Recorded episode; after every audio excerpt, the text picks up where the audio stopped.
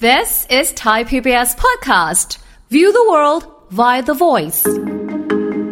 บางคนเขาจะพูดถึงกิลทิปเป็นคำพูดแย่ๆ ที่ไม่แยแสความรู้สึกคนอื่น คือพูดแบบปากไม่มีหูรูดนะคะแต่ผลก็คือมันทำให้คนอื่นเนี่ย แย่ไปด้วยเลยนะคะก็คือบางคนรู้สึกนอยไปเลยว่าเฮ้ยฉันเป็นอย่างนั้นจริงเหรออะไรอย่างเงี้ยนะคะค่ะทั้งๆที่ตัวเองก็ไม่ได้เป็นฝ่ายผิด หรือไม่ได้เป็นฝ่ายเริ่ม หรือไม่ได้เป็นฝ่ายก่อเหตุการณ์นั้น มันเป็นการใช้ความรู้สึกผิดของคนอื่น มาเป็นเครื่องมือ ที่จะกดดันให้เขาทำตามในสิ่งที่เราต้องการ โดยผ่านคำพูดในเชิงลบ เขาถือว่าทั้งหมดเนี่ยมันเป็นการล่วงละเมิดทางอารมณ์ของคนอื่น ฟังทุกเรื่องสุขภาพ อัปเดตททุกโรคภัย ฟังรายการโรงหมอ กับดิฉัน สุรีพร วงศิตพรค่ะ This is Thai PBS podcast. วันนี้นะคะคุณผู้ฟังคะเราจะคุยกันเรื่องนี้นะคะ กับเรื่องของกิลทิปนะคะ แต่ว่าเอ๊ะคือกิลทิปคืออะไรนะคะอะถ้าจะบอกว่า บางทีเราไม่รู้หรอกว่าอยู่ดีๆ เราก็กลายเป็นคนผิดได้ยังไงนะคะในหลาย ๆ สถานการณ์ บางคนอาจจะเจอเรื่องแบบนี้แต่ไม่คิดว่ามัน เป็นปัญหา หรือว่าเป็นสิ่งที่ควรจะมีการแก้ไขนะคะ แต่เรื่องนี้จะเป็นอย่างไรเดี๋ยวคุยกับผู้ช่วยศาสตราจารย์ ดร จันวิพาดิโลกสัมพันธ์ ผู้ทรงคุณวุฒิมหาวิทยาลัยราชภัฏบ้านสมเด็จเจ้าพระยา ผู้เชี่ยวชาญด้านความสัมพันธ์และครอบครัวค่ะ สวัสดีค่ะอาจารย์ค่ะค่ะ สวัสดีค่ะ สวัสดีค่ะท่านผู้ฟังทุกท่านค่ะค่ะวันนี้ก็เป็นอีกเรื่องหนึ่งเอาจริง ๆ คือมันเป็นสถานการณ์ที่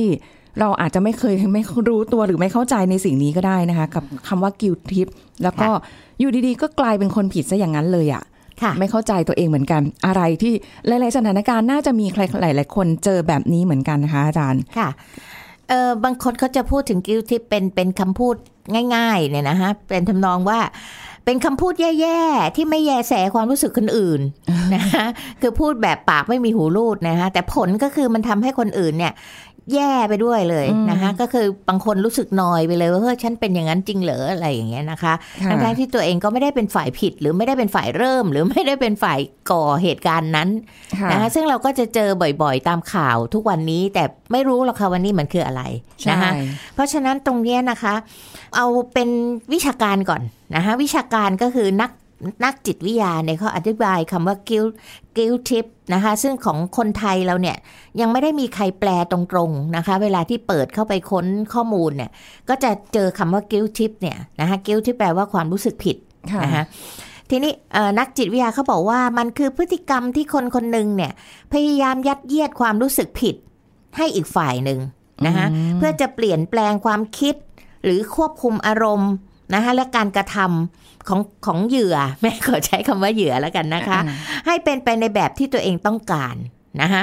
ซึ่งอาจจะผ่านสื่อหรือการแสดงออกนะคะเช่นที่เราใช้กันในออนไลน์ทุกวันนี้ก็ถือว่าเป็นการผ่านสื่ออย่างหนึ่งนะคะหรือเป็นการแสดงออกหรือการเป็นใช้คำพูดอะไรต่างๆ เหล่านี้ค่ะนะคะ ซึ่งถ้าแม่โทษค่ะ ถ้าเจานิพาสรุปสั้น ๆ เนี่ยมันก็อาจจะเป็นคำพูดว่า เป็นคำพูดแปลกๆ ที่ฟังแล้วรู้สึกผิดจับใจเลยไอ้คนฟังอะนะค่ะแล้วก็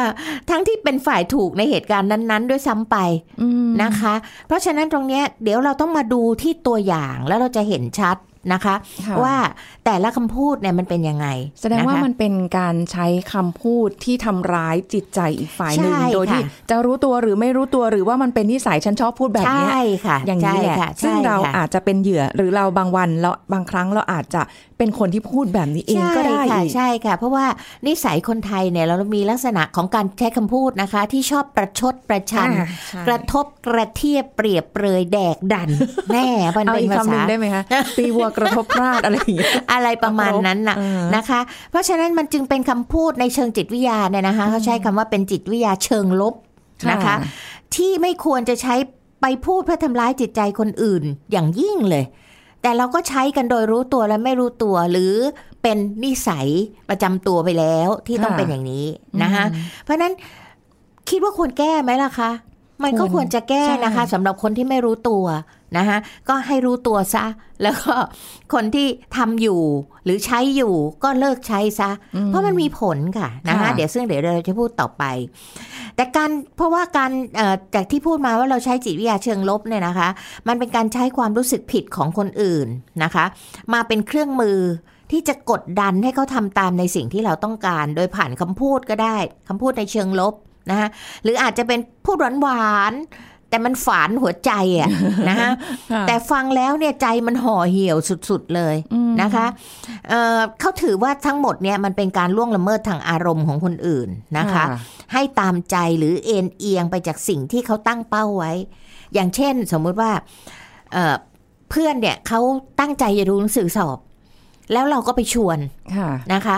แล้วเราก็จะไปใช้คำพูดกดดันเขาอะเช่นบอก อะไร ได้เอมาทุกวิชาได้ไม่พอใจอีกเหรอ ทีฉันมีเรื่องเธอมีเรื่องเนี่ยฉันยังไปกับเธอเลยอ่าอ่าแล้วเนี่ยฉันขอเธอแค่วันเนี้ย เธอไปกับฉันไม่ได้เหรออืมอะไรอย่างเงี้ยค่ะค่ะ เพราะฉะนั้นเนี่ยมันก็จะใช้ความพูดกดดันนะคะด้วยความรู้สึกอะเพื่อนก็รู้สึกผิด ถูกไหมคะเพื่อนก็รู้สึกผิดอาจำใจไป ทั้งนั้นที่เขาไม่ได้เต็มใจไปอืมในในฟังอย่างที่เมื่อกี้อาจารย์ บอกยกตัวอย่างเนี่ย มันเหมือนว่าในคนที่พูดเองเนี่ย ก็เหมือนมีอารมณ์ความรู้สึกน้อยใจปนปนๆนิดนึงว่าทำไมแค่นี้ถึงแบบไม่ได้อะรก็ไม่หรือปล่าเชิงค่ะไม่เชิงใช่ไหมแต่ว่าเขาเขาเพื่อเอาเอาเป้าหมายก่อนนะอ่าตัวเองมีเป้าหมายอยากออกไปเที่ยวค่ะนะคะแต่ไม่อยากไปคนเดียว ด้วยเออเหตุผลอื่น เช่น มันกลางคืนแล้วหรือมันอะไรแล้ว ในขณะที่เพื่อนเขามีเป้าหมายว่าเขาจะต้องดูหนังสือค่ะเพื่อจะสอบให้ได้หรือว่าเพื่อจะแก้ ไอ้เกรดที่ติดอยู่อะไรก็แล้วแต่เนี่ยอืมการที่เราไปกดดันเขาอย่างเงี้ย เรามุ่งสู่เป้าหมายเรา แต่เราไปทำร้ายเป้าหมายคนอื่นอ่าใช่ช่เข้าใจไหมคะใช่ค่ะอ่าเพราะฉะนั้นตรงเนี้ยมันทำกดดันเพื่ออะไรเพื่อให้ตัวเองบรรลุ ความต้องการหรือบรรลุจุดมุ่งหมายค่ะอันเนี้ยเราถือว่าไม่ถูกแล้วมันเป็นอืมลักษณะของกิลทริปละ โอ้โห มันเป็นอย่างนี้แสดงว่ามันก็เกิดขึ้นได้ในทุก ๆ สถานการณ์ใช่ทุกๆ สถานภาพจซึ่ริงงๆบางนะคะทีเราไม่รู้ด้วยซ้ำไป แล้วกิลทริปมันมักจะเกิดกับคนที่ใกล้ใกล้ชิดกันนะคะอ่าเช่นเพื่อน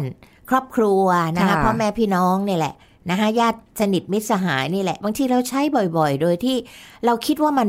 ไม่ใช่เรื่องเสียหายค่ะค่ะก็ถ้าพูดแบบนี้เขาก็เขาก็ทำตามที่เราต้องการใช่แล้วก็พอใจไงอะแล้วพอได้หนหนึ่งทำอีกไหมทำอีกทำอีกกลายเป็นนิสัยไปแล้วอ่าใช่ไหมคะอืมโดยที่ไม่รู้ว่าอีกฝ่ายนึงเนี่ย เกิดความกดดันหรือเกิดความคับข้องใจขนาดไหน มันโดนซ้ำซ้ำซ้ำซ้ำซ้ำซ้ำซ้ำอะอืมอ่าอย่างอย่างอย่างนี้แสดงว่าถ้าแบบนานๆ เจอทีเราอาจจะยังไม่ค่อยได้รู้สึกอะอะอะก็ได้ก็ได้ก็ได้อ่าแต่พอเริ่มมากๆเข้าเราจะ เริ่มรู้สึกแล้วแย่ละเอ้ยไม่โอเคละค่ะอืมนะคะเพราะฉะนั้นถ้าพูดถึงผลกระทบนะคะไปผลกระทบเลยนะ เพราะว่าลักษณะของกิลทิปเนี่ยมันมีหลายแบบรูปแบบ เดี๋ยวเราตัวอย่างมันเยอะนะคะ ต้องมาคุยกันอืมแต่ถ้าผลกระทบเนี่ยเพราะเราพูดกันมาถึงตรงนี้พอดีว่าถ้ามันเกิดขึ้นบ่อยๆมันจะเกิดอะไรขึ้นนะคะมันก็จะเกิดทำให้เอ่อความรู้ความรู้สึกผิดเนี่ยจะทำให้แม่ใช้คำว่า เป็นเหยื่อแล้วกันนะคะ คนที่เป็นเหยื่อเนี่ยก็จะยอมทำตาม ถูกไหมคะ แต่พอทำตามมากๆเข้า มันก็เหมือนก็ต้องปรับตัวเองอะใจก็ไม่อยากไป แต่การกระทำมันต้องไปนะคะเอ่อเพราะฉะนั้นเนี่ยมันก็เลยทำให้ความสัมพันธ์ในยแย่ลงแย่ลงแย่ลงมอันแรกมันอาจจะเกิดความไม่พอใจก่อนค่ะนะคะไม่พอใจหนักเข้าหนักเข้าหนักเข้าหนักเข้า นะคะความไม่พอใจมันก็เกิดเป็นความขุนเคืองระยะยาวนะคะกลายเป็นความเกลียดชังกลายเป็นอะไรอย่างเงี้ย เพราะฉะนั้นไอ้ที่เคยคบกันเป็นเพื่อนอ่าเป็นอะไรด้วยกันก็แล้วแต่เนี่ย มันก็จะเริ่มความสัมพันธ์แย่ลงแย่ลงแย่ลงแม่ใช้คำว่าความสัมพันธ์พังอะะความสัมพันธ์ระหว่างกันเนี่ยพังนะคะอืมเพราะว่ามันจะรู้สึกว่าอีกฝ่ายหนึ่งเนี่ย จะกลายเป็นฝ่ายที่ได้รับความเจ็บปวด เขาคิดดูสิคะบางทีคำพูดที่บอกแล้วประกระทบกระเทียบเปรียบเปรยประชดประชันแดกดันเนี่ย อีกฝ่ายนึงมันจะเจ็บปวดนะ มันจะค่ะรู้สึกแย่นะ มันจะรู้สึกอะไรอย่างเงี้ยนะคะค่ะแล้วหนักเข้าหนักเข้าหนักเข้าเนี่ย สุขภาพจิตเสียค่ะค่ะนะคะเพราะฉะนั้นถ้ามันมากเกินไปเนี่ย มันส่งผลต่อสุขภาพจิตหลายอย่างเลยนะคะเช่นเอ่อ ฝ่ายที่เป็นเหยื่อเนี่ยนะคะ ที่โดนบ่อยๆเนี่ยอาจจะวิตกกังวลเสียใจนอนไม่หลับซึมเศร้า กลายเป็นโรคย้ำคิดย้ำทำนะคะพอเวลาผ่านไปนะคะ ความรู้สึกผิดเหล่านี้มันนำมาสู่ความอับอายนะคะหรือส่งผลต่อภาพลักษณ์ของตัวเองนะคะก็เลยกลายเป็นบางคนเนี่ยคือจัดการกับเพื่อนที่ชอบพูดแบบนี้ไม่ได้ ก็แยกตัวออกมาจากสังคมนะคะ แล้วก็ ใช้คำว่าอะไรอะ่ะ มาอยู่คนเดียว หรือบางคนอาจจะเก็บกด แล้วก็เป็นลักษณะซึมเศร้าอะไรไปเลยก็ได้ หรือที่ร้ายแรงกว่านั้นก็ถึงขั้นฆ่าตัวตายก็มีโอ้โหเพราะนะคะคำพูดเหล่านี้ ใช่ค่ะนะคะถ้าถึงบอกคำพูดอะมันฆ่าคนได้ไงค่ะนะแต่คนที่พูดอะ ไม่จำหรอก แล้วก็ไม่ได้รู้สึกบางทีไม่รู้สึกเลย เคยใช้แล้วได้ผลก็ใช้เรื่อยๆ แต่หาค่ะรู้ไหมว่ามันเป็นผลกับอีกฝ่ายหนึ่งนะคะ อย่าลืมว่าเดี๋ยวนี้เรามักจะมีสังคมโซเชียล การบูลลี่กันในโดยการใช้คีย์บอร์ดเนี่ยมันก็ใช่นะคะ ถึงแม้เราไม่ได้ออกมาเป็นคำพูดเป็นเป็น verbal เป็นลักษณะของการพูดตรงกันแบบเนี้ยค่ะแต่ตัวหนังสือผ่านตัวหนังสือผ่านสื่อทุกชนิดเนี่ยค่ะ มันก็เป็นลักษณะนี้เหมือนกัน อาจารย์คะแล้วทำไมคือการเจออะไรที่มันซ้ำๆบ่อย ๆ เนี่ยค่ะค่ะในในบางอย่างเนี่ยเราจะรู้สึกชินค่ะ แล้วก็จะทำความเข้าใจเออเขาเป็นอย่างนี้แหละค่ะ แต่ในในสถานการณ์แบบนี้คือมันไม่ไม่สามารถที่จะเกิดความรู้สึกว่า เออ มันก็อย่างนี้แหละ ชินละ มันบวกความอับอายไงคะถูกไหมคะ เขาไม่ได้พูดกับเราแค่คนเดียว บางทีเขาพูดต่อหน้าคนอื่นอ๋อๆมันมีสังคมที่เข้ามาบีบคั้น มันจะเกิดความรู้สึกเจ็บปวด ความรู้สึกไม่พอใจค่ะความรู้สึกอับอาย อะไรอย่างเงี้ย คือบางคนก็ใช้ลักษณะของบุญคุณมาเป็นตัวล่อ อะพอพูดถึงตรงนี้งั้นกลับมาดูอ่าว่ากิลทิปเนี่ยมันมีประเภทของกิลทิปที่การใช้คำพูดในแบบไหนบ้างอ๋อดีไหมคะ มีหลายประเภทอ่าอีกต่งมีหลายกประเภทเผื่อว่ามันจะเข้าข่ายตรงไหนแล้วเราจะได้ระมัดระวังมากใช่ขึ้นนะฮะเราจะได้รู้ว่า เออ เราก็ใช้เนาะแบบเนี้ยเวลาเราอยากจะไปไหนอะไรอย่างเงี้ยนะจคะริงๆมันต้องมีบ้างแหละหรือแต่ว่าบางครั้งเราอาจจะรู้สึกว่า เราไม่ได้จ้องมุ่งมั่นที่จะพูดอะไรที่มันดูค่ะ อะไรขนาดนั้น แต่แค่ว่าทีเล่นทีจริงค่ะ แต่เขาอาจจะเก็บไปคิดก็ได้ ใช่ค่ะอืมนะคะค่ะอะทีนี้เรามาดูประเภทของกิลทิปนะคะกิลทิปเนี่ยมันจะมีอยู่สี่กลุ่มด้วยกันนะคะค่ะหมายถึงลักษณะของคำพูดเนี่ยนะคะอ่าอันแรกเนี่ยเขาใช้คำว่าเป็นลักษณะบังคับนะคะก็คือไม่ขอตรงๆอะ อย่างเช่นจะให้ทำอะไรให้ไม่ขอตรงๆอะบอกว่าทำให้หน่อยนะหรืออะไรเงี้ยนะคะ แต่กลับพูดอ้อมๆแล้วฟังดูแล้วก็รู้สึกมัน ยังไงก็ต้องทำให้อะมันเป็นการบังคับให้แน่นอนอะอืมนะคะคือเลี่ยงไม่ได้จริง ๆ ก็อาจจะทำในเชิงของเออสร้างสถานการณ์กดดันนะคะเป็นลักษณะของคำถาม เช่นบอกว่า เนี่ยนะเมื่อคราวก่อนเนี่ยจำได้ไหมที่เธอทำพลาดไป ฉันยังออกรับแทนเธอเลย แล้วคราวเนี้ยจะให้ฉันออกรับแทนอีกหรือไงโโหอะไรอย่างเงี้ยนะคะคือคือเอาเหตุการณ์ที่มันผ่านมาแล้วอะค่ะมาบีบเราอ่าเหมือนกับว่า ครั้งหนึ่งเนี่ย ฉันเคยมีบุญคุณกับเธออะอืมแล้วคราวนี้ทำไมเธอไม่ทำให้ฉันบ้าง อะไรค่ะอย่างเงี้ยค่ะ นะทั้งทั้งๆที่เพื่อนเขาต้องฝืนใจทำอะนึกออกไหมคะอ่าฮะอ่าฮะคือมันมันต่างกับจากคำว่าขอร้องเลยเนาะใช่ค่ะ มันแบบเออเธอช่วยหน่อยนะเออเออค่ะแบบถูกไหมคะดงมันอะไรต่างเงี้ยกันแทนที่จะพูดตรงๆอะแต่พูดเหมือนกับว่าในที่สุดเขาปฏิเสธไม่ได้อะค่ะถูกไหมคะ พูดซะขนาดเนี้ย ถูกไหมคะทั้งค่ะที่ก็รู้ว่า อย่างเช่นเขาก็มีธุระอืสมมติเราจะแลกเวรกันเขาก็มีธุระที่จะต้องค่ะทำเราก็มีธุระที่จะต้องทำแต่เสร็จแล้วเราเอาสิ่งเหล่านี้มาบังคับเขาค่ะนะคะซึ่งจริง ๆ การแลกเวรเนี่ยมันต้องเป็นการพอใจพอใจทั้ทั้งงสสอองงฝ่าฝ่ายยใช่มันก็เอื้อเฟื้อกันในบางครั้งบางคราวค่ะอะไรอย่างเนี้ยอืใช่ไหมคะที่เราพอทำได้ แต่เนี้ยบางทียกเหตุผลอย่างเนี้ยโดยการบางต้องใช้คำว่าจำใจทำอะในที่สุดก็จำใจทำอะนะคะบางทีก็เป็นเรื่องง่าย ๆ ที่พวกเราไม่คิดอะว่าเราเนี่ยใช้วิธีนี้ด้วยนะ เช่น สมมติว่าคุณกอชวนคุณขอไปเที่ยวค่ะนะคะโดยใช้คำเป็นเพื่อนมามาเอ่อกดดันอะเช่น แอร์คราวก่อนฉันยังไปเป็นเพื่อนเธอเลย แล้วทำไมคราวนี้เธอมาเป็นเพื่อนฉันไม่ได้อะ อะไรอย่างเงี้ย ใช่ไหมคะ ใช้ความสัมพันธ์หรือความเป็นเพื่อนกันอย่างเงี้ยค่ะมามากดดันนะอ่าอะไรอย่างเนี้ยค่ะ แต่ผลก็คือเราต้องตามใจเขาใช่ไหมใช่มันเป็นการขอร้องแต่กึ่งบังคับอะนะคะไอ้ไอ้ครั้งสองครั้งหรือว่านานๆทีก็ไม่ว่าแต่โดนบ่อยๆบ่อยๆเข้ามันก็รู้สึกแย่นะคะอืมเช่นบางคนเนี่ยอะฝ่ายหนึ่งเนี่ย ต้องใช้คำว่ามีบุญคุณหรือมีอำนาจเหนืออีกฝ่ายหนึ่งอันเนี้ยเอ่ออาจารย์วิพาเจอบ่อยในกลุ่มนักศึกษาบางที่เราเข้าใจนะคะเพราะเราเป็นครูมานานเนาะสี่สิบกว่าปีเนี่ย เด็กที่พ่อแม่รวยเนี่ย หรือมีอำนาจทางการเงินเนี่ยนะคะขี้มักจะมีอำนาจเหนือกับเด็กที่ยากจนค่ะ คือบางทีเพื่อนเนี่ยช่วยเพื่อน เอ้ยไม่เป็นไรเลี้ยงข้าวเดี๋ยวกูเลี้ยงข้าวเอง อะไรอย่างเงี้ย รู้ว่าเพื่อนจนก็ช่วยเหลือค่ะแต่บางครั้งไอ้เพื่อนจนเนี่ยมันก็ติดหนี้บุญคุณอ่านึกออกไหมคะค่ะก็จะมาบังคับให้นั่นนี่นี่นั่นให้อยู่เรื่อย ซึ่งซึ่งมันก็ยอมตามแหละ แต่ถามว่าในจิตใจเนี่ย มันเป็นแผลนะคะ ลึกค่ะด้วยก็อาจจะไม่ได้อยากทำใช่ห้ค่ะอะไรอย่เยซึ่งในบางสิ่งบางอย่างมันอาจจะไม่ใช่เรื่องถูกต้องค่ะ ถูกไหมคะ อะไรอย่างนี้เป็นต้นอืมเพราะว่ามันมีเพื่อนมันใช้ทั้งบุญคุณใช้ทั้งความอับอายใช้ทั้งอะไรหลาย ๆ อย่างอะเดี๋ยวเขาก็เอาบุญคุณนั้นน่ะมาใช่ทวงกันอีกะไรทวงกันอีกอยู่เรื่อย ๆ นะคะค่ะอันนี้เป็นกลุ่มที่หนึ่งกลุ่มที่สองคือประเภทที่ ชอบหลีกเลี่ยงความขัดแย้งนะคะ โดยการใช้ใช้วิธีเนี้ยเช่นเอ่อเรื่องเนี่ยมันเป็นเรื่องระหว่างคนสองคนที่ควรจะเคลียร์กันให้จบ พูดกันค่ะให้จบค่ะนะคะแต่อีกฝ่ายหนึ่งเนี่ยก็จะหาข้ออ้างเพื่อจะหลีกเลี่ยง อันนี้จะเจอบ่อยเอาตัวอย่างนะคะก็คือคู่รักค่ะที่ฝ่ายหนึ่งเนี่ยเอ่อก็อาจจะถูกพ่อแม่ กดดันมานะคะว่าเออเป็นแฟนกันตั้งนานแล้วเมื่อไหร่จะแต่งสักทีอะไรอย่างเงี้ยนะคะ ก็ขี้มักจะเป็นฝ่ายหญิงถูกไหมค่ะแล้วพอพูดเรื่องนี้ขึ้นมาทีไรนะคะ ผู้ชายก็จะบอกว่าอ่าผมจะไปทำงานแล้วเอาแค่นี้ก่อนนะเอาเรื่องอื่นไว้ทีหลัง ผมต้องรีบไปทำงานอะไรอย่างเนี้ยหนีจากสถานหนีการณ์จากนั้นสซะถานการณ์ไม่เผชิญหน้ากับปัญหาค่ะ อันนี้ยกตัวอย่างนะคะอ่ามัมันยังมีอีกหลายเหตุที่แบบอาจจะใช้วิธีเนี้ย นะคะปฏิเสธในสิ่งที่กำลังพูดกัน หรือไม่อยากฟังปัญหานั้นหรืออะไรอย่างเนี้ย ซึ่งในครอบครัวก็หลายครอบครัวก็ใช้กันบ่อยนะคะเช่นเอ่อพ่ออ่าพอพอลูกพูดเรื่องนี้อ่าต้องไปงานโรงเรียนหรืออะไรอย่างเงี้ยเอาไว้พี่หลังพ่อต้องรีบไปทำงานหรืออะไรอย่างเงี้ยนะคะทำให้เด็กไม่กล้าพูดหรือว่าไม่กล้าร้องขออีกอะไรค่ะทำนองเนี้ยค่ะค่ะ ก็เป็นลักษณะนี้เหมือนกัน เพื่อให้หยุด การพูดเรื่องนั้นไว้ หรือหยุดการกระทำหรือกระทำในสิ่งที่เขาต้องการ โดยการหลีกเลี่ยง เป็นคำพูดแบบนั้น แล้วอย่างตัวอย่างอันนี้เดี๋ยวขออันนี้ในไม่รู้ว่ามันอยู่ในข้อหลีกเลี่ยงความขัดค่ะแย้งด้วยหรือเปล่าอย่างเช่นว่าการที่เพื่อนมาปรึกษาอะไรบางอย่างแล้วเนี่ยค่ะเรากำลังให้คำแนะนำอยู่แล้วอยู่ๆเขาก็จะแบบโอเคหายละเปลี่ยนเรื่องดีกว่า หรือเปลี่ยนเรื่องคุยไปเลย อันนั้นก็กำลังหลีกเลี่ยงอะไรอยู่ก็หรือเปล่าอาจเป็นได้ค่ะ แต่ว่าอาจจะไม่เข้าลักษณะนี้อืมตรงที่ว่าถ้าเข้าลักษณะนี้มันต้องเป็นลักษณะที่มีผลให้เรากระทำอะไรบางอย่างอ๋อหรือหยุดกระทำอะไรบางอย่างนะคะ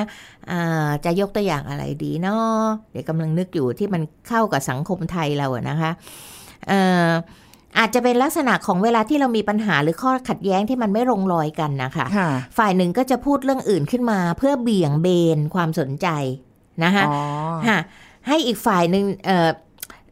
เป็นข้ออ้างที่จะหยุดปัญหาที่เกิดขึ้นน่ะนะคะ หรือว่าไม่อยากไม่อยากพูดเรื่องนี้ต่อไปแล้ว เพราะรู้ว่าพูดไปแล้วเนี่ย เข้าเนื้อชั้นหรืออะไรก็แล้ว แต่เพราะฉะนั้นอยู่ที่จุดมุ่งหมายในการอ๋อคุยนะคะไม่ใช่ว่าหลีกเลี่ยงเพื่อเขาไม่อยากเล่าและเรื่องเนี้ยอืมเพราะว่าเขารู้ว่า เป็นเรื่องส่วนตัวของเขาหรือเป็นเรื่องของแฟนคนที่เขารัก เดี๋ยวเราก็จะหันมาต่อว่าแฟนเขาอะไรอย่างเงี้ยนะคะอืมเป็นลักษณะนั้นอืมนะคะ เช่นอ่าอาจจะเป็นคำพูดนี้ค่ะ อย่างเช่นบอกว่า สมมติว่าเราพูดกันเรื่องอาว่าอยากจะให้เขาหางานทำพิเศษนะคะเอ่อก็คุยปัญหานี้มานานว่าเออเนี่ยเดี๋ยวตอนเย็นเราไปทำงานพิเศษกันไหมหรือว่าหางานทำเพิ่มไหมอะไรเงี้ยนะคะฝ่ายหนึ่งเนี่ยไม่อยากไปทำก็จะใช้คำพูดว่าโอ้ยอย่าเพิ่งมาพูดเรื่องงงเรื่องงานเลยแค่เรื่องเรียนนี่ก็จะบ้าตายอยู่แล้วเครียดจะแย่อยู่แล้ว อะไรอย่างเงี้ยได้ก่อนไหมคะเพื่อให้อีกฝ่ายหนึ่งหยุดค่ะเอาเอาเอาเรื่องเนี้ยขึ้นมาหลีกเลี่ยงข้อขัดแย้งอะไรอย่างเงี้ยนะคะค่ะเจอมาบ่อยกลุ่มที่สามค่ะเอ่อภาษาอังกฤษเขาใช้คำว่าการอ้างในเรื่องของศีลธรรมหรือ moral นะคะแต่มันไม่ใช่เรื่องของศีลธรรมหรือคุณงามความดีซะทีเดียวอะนะคะ แต่มันจะเป็นลักษณะของการที่เอ่อใช้คำว่าไงอะ คนแต่ละคนเนี่ยมันจะมีมุมมองของชีวิตต่างกัน เช่น เอาง่ายๆเลยในสังคมเราขณะเนี้ยจันวิพาเนี่ยเจ็ดสิบนะคะ คุณสุรีพรสุริพรเนี่ยอยู่ในวัย30ค่ะซึ่งมันแกลบมันต่างกันอ่านะคะมีสิ่งช่วงแวดล้อมหรือแนวอ่าความคิดมันต่างกัน แต่บางทีเนี่ยไม่ใช่ว่าคนแก่ผิดนะคะ หรืออะไรนะคะ แต่บางทีเนี่ยก็จะใช้ยึดเอาสิ่งที่เอ่อเหมือนก็เคยทำมาก่อน หรืออะไรมาก่อนเนี่ยมากดดันอีกฝ่ายหนึ่งค่ะ เพราะนั้นมันไม่ใช่ใช้คำว่าศีลธรรมที่เป็นเป็นศีลห้าอะไรอย่างนี้นะคะ แต่เป็นลักษณะของการที่จะบอกว่า เอามุมมองเนี่ยหรือความคิดเป็นมุมมองเดียวของตัวเองเนี่ยว่าเป็นฝ่ายถูกค่ะค่ะซึ่งสังคมสมัยก่อนเนี่ยเออตอนตอนยุคเมื่อ 70 ปีที่แล้วละกันนะคะ ที่จันวิพายังเด็ก ๆ เนี่ยเอ่อผู้ใหญ่เนี่ยคือถูกต้องเสมออ่าใช่ใช่ไหมคะใช่สิ่งที่ผู้ใหญ่พูดเนี่ยถูกต้องเสมอ กฎหมายคือสิ่งที่ผู้ใหญ่พูด ถ้าผู้ใหญ่บอกว่า ออกไปนอกบ้านผิด เราก็ไม่ออกอ่านะเรียกว่าเหมือนกับพ่อแม่ในยขีดวงให้อยู่เลย อะไรที่ทำผิดจากคำพูดของพ่อแม่อืมเป็นลูกไม่ดีและเป็นเด็กไม่ดีแล้วค่ะแต่สังคมปัจจุบันไม่ใช่ สังคมปัจจุบันเปิดกว้าง ให้เด็กนั้นสามารถแสดงความคิดเห็นได้อะไรได้ เพราะฉะนั้นเนี่ย คนที่ยังยึดแบบเก่าว่า ที่ฉันเจอในสังคมแบบนั้นฉันถูก อืม ต้องเป็นอย่างนั้นเสมอ ค่ะ อย่างเงี้ยคือการไม่ปรับเปลี่ยนอ่าแล้วเอาคำพูดนั้นมาบังคับคนอีกรุ่นหนึ่งค่ะนะคะอันนี้พูดถึงวัยนะคะ แต่มันไม่ได้มีแค่ของเรื่องวัยอย่างเดียว บางทีมันเป็นเรื่องของเจ้านายกับลูกน้อง เป็นเรื่องของเออผู้บังคับบัญชา หรือเป็นคนเรื่องของประสบการณ์ที่มีเหนือกว่าอะไรอย่างเงี้ย มาบอกว่าตัวเองน่ะถูกเสมออืมเข้าใจไหมคะค่ะโดยการที่บังคับอีกฝ่ายหนึ่งอย่างเช่นสมมุติว่า อายุไล่เลี่ยกันนี่แหละ ไม่ใช่คนอายุมากอายุน้อย อย่างคนอายุมากเมื่อกี้อาจจะพูดว่าแหมฉันฉันทำมาแล้วฉันผ่านตรงนี้มาแล้วเชื่อฉันเถอะผิดแน่ๆของเธออะต้องทำอย่างที่ฉันบอกถูกไหมคะค่ะแต่ถ้าเป็นคนที่ทำงานอายุวัยไล่เลี่ยกัน แต่ว่าเอ่อคนหนึงมีประสบการณ์ด้านนี้เก่งกว่าอีกคนหนึ่งนะคะก็อาจจะบอกว่าเฮ้ยทำแบบนี้ไม่เวิร์กหรอกเชื่อฉันเถอะนะเธอลองทำตามที่ฉันทำสิฉันทำเนี่ยเจ๋งกว่าแน่นอนอะไรอย่างเงี้ยทั้งทั้งที่ยังไม่ดูเลยว่า เขาทำดีหรือไม่ดี แต่ไปบล็อกเขาแล้วไปบล็อกค่ะความคิดของแล้วไปบล็อกอืมการกระทำของเขาแล้วว่าไม่มีทางได้ผลหรอกฉันลองมาเยอะแล้วอะไรอย่างเงี้ยค่ะอืมโดยใช้อาจจะเป็นลักษณะของเป็นลักษณะของความชำนาญหรือความอะไรที่เหนือกว่านึกออกไหมคะฮะแต่เขาใช้คำว่า moral นะคะในภาษาอังกฤษ และกลุ่มสุดท้ายเนี่ยเป็นกลุ่มที่เรียกร้องความเห็นใจ เป็นลักษณะที่เอ่อ ทำให้คนอื่นเนี่ยเห็นอกเห็นใจนะคะซึ่งอันเนี้ยค่อนข้างจะน่ากลัวทีเดียวนะคะเพราะส่วนใหญ่เนี่ยจะเริ่มต้นมาจากการทำลายตัวเองเออน่ากลัวไหมนะคะเพื่ออีกฝ่ายหนึ่งรู้สึกผิดค่ะหรือว่าอีกฝ่ายเนี่ยเป็นต้นเหตุให้เกิดเหตุการณ์อย่างเงี้ยโอ้โหนึกออกไหมฮะาหรือว่าซึ่งอาจจะได้ผลหรือไม่ได้ผลก็ได้ แต่ว่าแน่ๆคือมันทำให้ความสัมพันธ์นี้แย่ลงค่ะนะคะอย่างเช่นมันมักจะออกมาในรูปของการสร้างสถานการณ์ให้อีกฝ่ายหนึ่งเนี่ยรู้สึกผิดนะคะ เช่นอะไรดีล่ะเอ่อ คนที่พยายามจะฆ่าตัวตาย เอานี้เอาแรงเลยนะค่ะคนที่พยายามจะฆ่าตัวตายบอกจำไว้นะที่ฉันเป็นอย่างเงี้ย เพราะเธอ โอ้ยที่ชีวิตฉันพังเนี่ย เพราะเธอ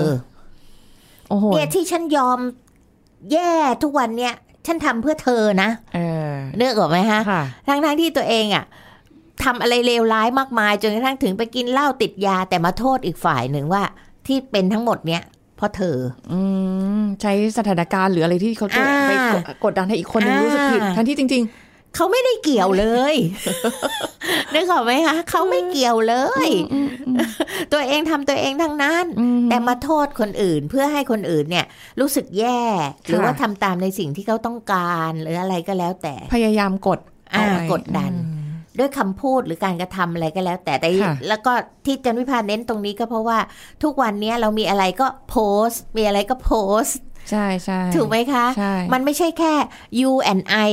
ไม่ใช่เธอกับฉันอยู่กันแล้วพูดกันสองคนค่ะมันไม่ใช่อืมโลกรับรู้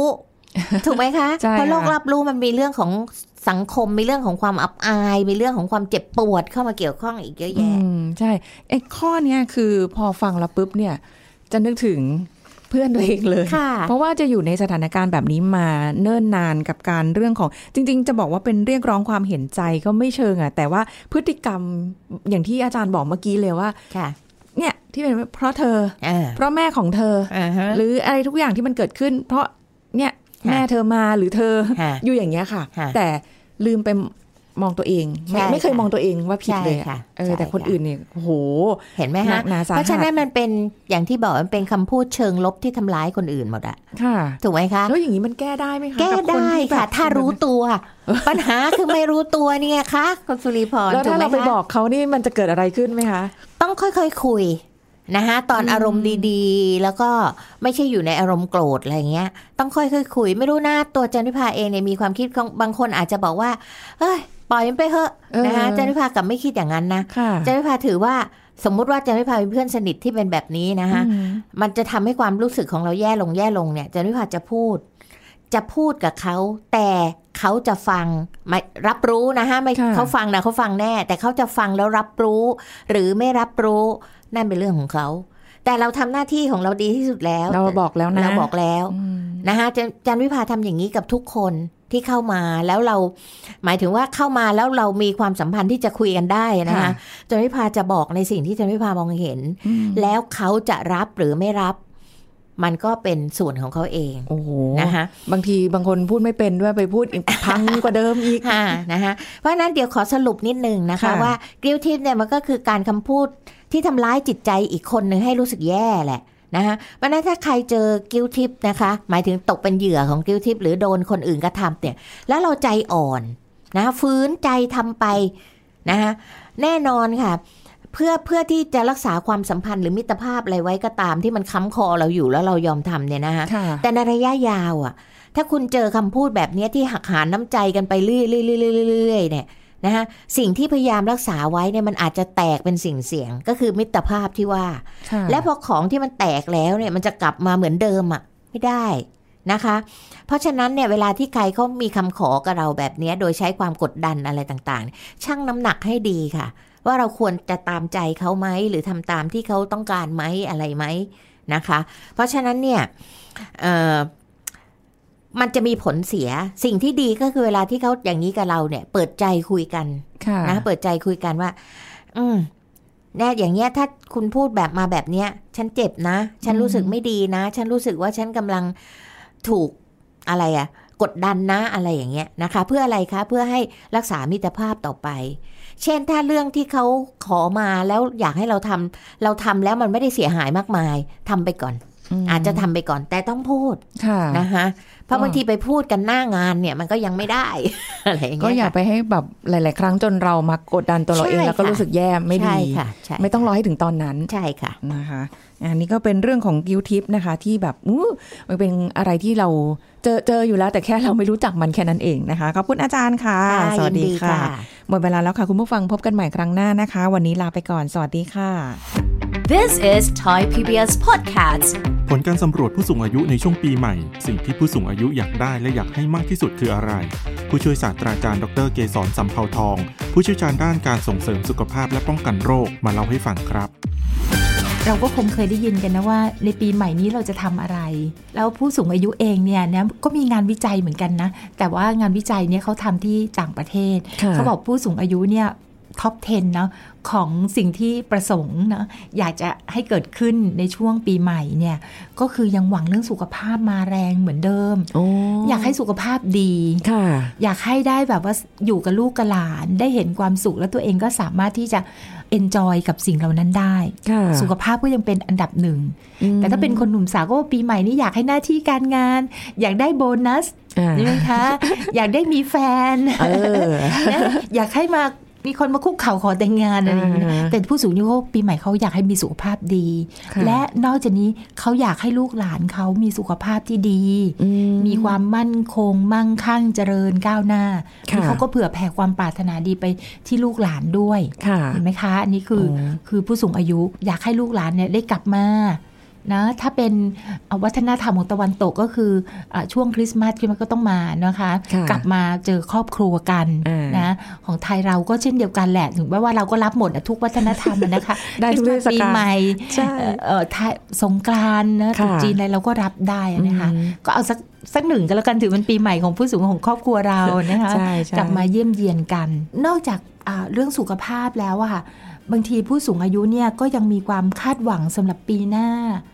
ว่าปีหน้าเนี่ยเขาจะน่าจะมีอะไรดีๆค่ะเกิดขึ้นในในวัยของเขาอะนะคะ เช่นในปีหน้าเนี่ยโรคที่เป็นอยู่น่าจะหายนะหรือดีขึ้นเลยอะไรอย่างนี้นะคะ ก็เป็นความค่ะหวังอืมหรือว่าเอ่อถ้าสมมุติเศรษฐกิจไม่ดี ก็หวังว่าปีหน้าเนี่ยจะดีขึ้นค่ะอย่างเงี้ยค่ะมีมีความหวัง คือสิ่งนั้นมันจะเกิดขึ้นน่ะมันก็อาจจะเกิดขึ้นได้หรือไม่ได้ไม่รู้แหละเนาะแต่ว่าสิ่งที่ผู้สูงอายุอาจจะได้ตั้ง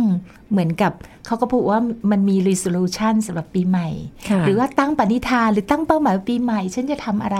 บ้างค่ะเพื่อชีวิตของฉันอีกทั้งปีอืมนะคะ ผู้สูงอายุเขาก็มีนะเขามีการสำรวจมาเหมือนกันอ๋อว่าทำอะไรบ้าง จริงก็เป็นเรื่องของร่างกาย เป็นเรื่องจิตใจเป็นเรื่องสังคมเป็นร่างกายของเราเนี่ยก็แน่นอนแล้วก็อยากจะแข็งแรง ปราศจากโรคภัย หรือว่าถ้ามันมีโรคภัยอยู่ก็ให้มันควบคุมได้ดูแลได้ เพราะฉะนั้นพื้นฐานเลยถ้าเราตั้งเป้าหมาย เกี่ยวกับสุขภาพอยากตั้งให้ตั้งเป้าหมายเกี่ยวเรื่องของการออกกำลังกายเอาไว้ เราได้เคยคิดไหมว่าเออขอนิดนึงนะ ตั้งเป้าหมายว่า ปีหน้าจะออกกำลังกายที่ละสองวันหนึ่งวันหรืออะไรก็แล้วแต่ แล้วทำให้ได้ ค่ะ เนี่ยมันมันมีประโยชน์มาก ๆ This is Thai PBS Podcast ติดตามรายการทางเว็บไซต์และแอปพลิเคชันของไทย PBS Podcast Spotify SoundCloud Google Podcast Apple Podcast และ YouTube Channel Thai PBS Podcast Thai PBS podcast. View the world via the voice.